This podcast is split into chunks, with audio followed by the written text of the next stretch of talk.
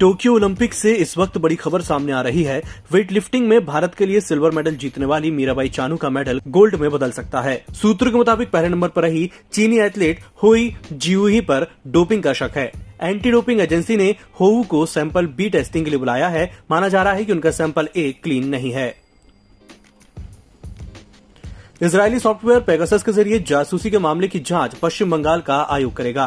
बंगाल की सीएम ममता बनर्जी ने सोमवार को जासूसी कांड की जाँच करने वाले आयोग का ऐलान किया। ममता ने कहा कि बंगाल पहला राज्य बन गया है जो जासूसी कांड की जाँच करेगा। हमें उम्मीद थी कि केंद्र सरकार इस मामले में कोई सख्त कार्रवाई करेगा या सुप्रीम कोर्ट की निगरानी में जाँच होगी, लेकिन ऐसा नहीं हुआ।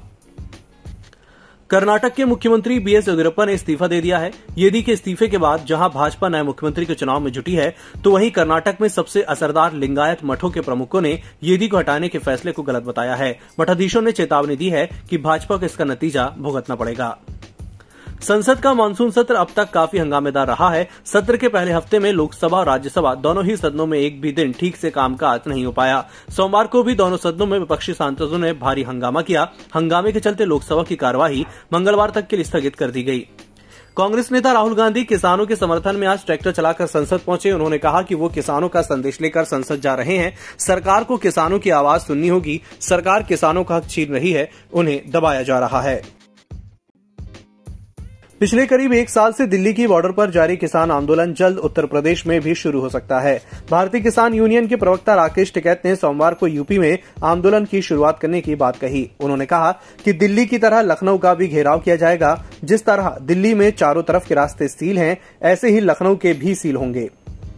महाराष्ट्र में रायगढ़ ज़िले के महाड़ तालुका के तलिए गाँव में 22 जुलाई की शाम 5 बजे हुई लैंडस्लाइड में 45 घर जमींदोज हो गए थे। इस हादसे में गाँव के तकरीबन 90 लोग मलबे में दब गए थे, जिसमें से तिरपन के शव सोमवार सुबह तक बरामद कर लिए गए।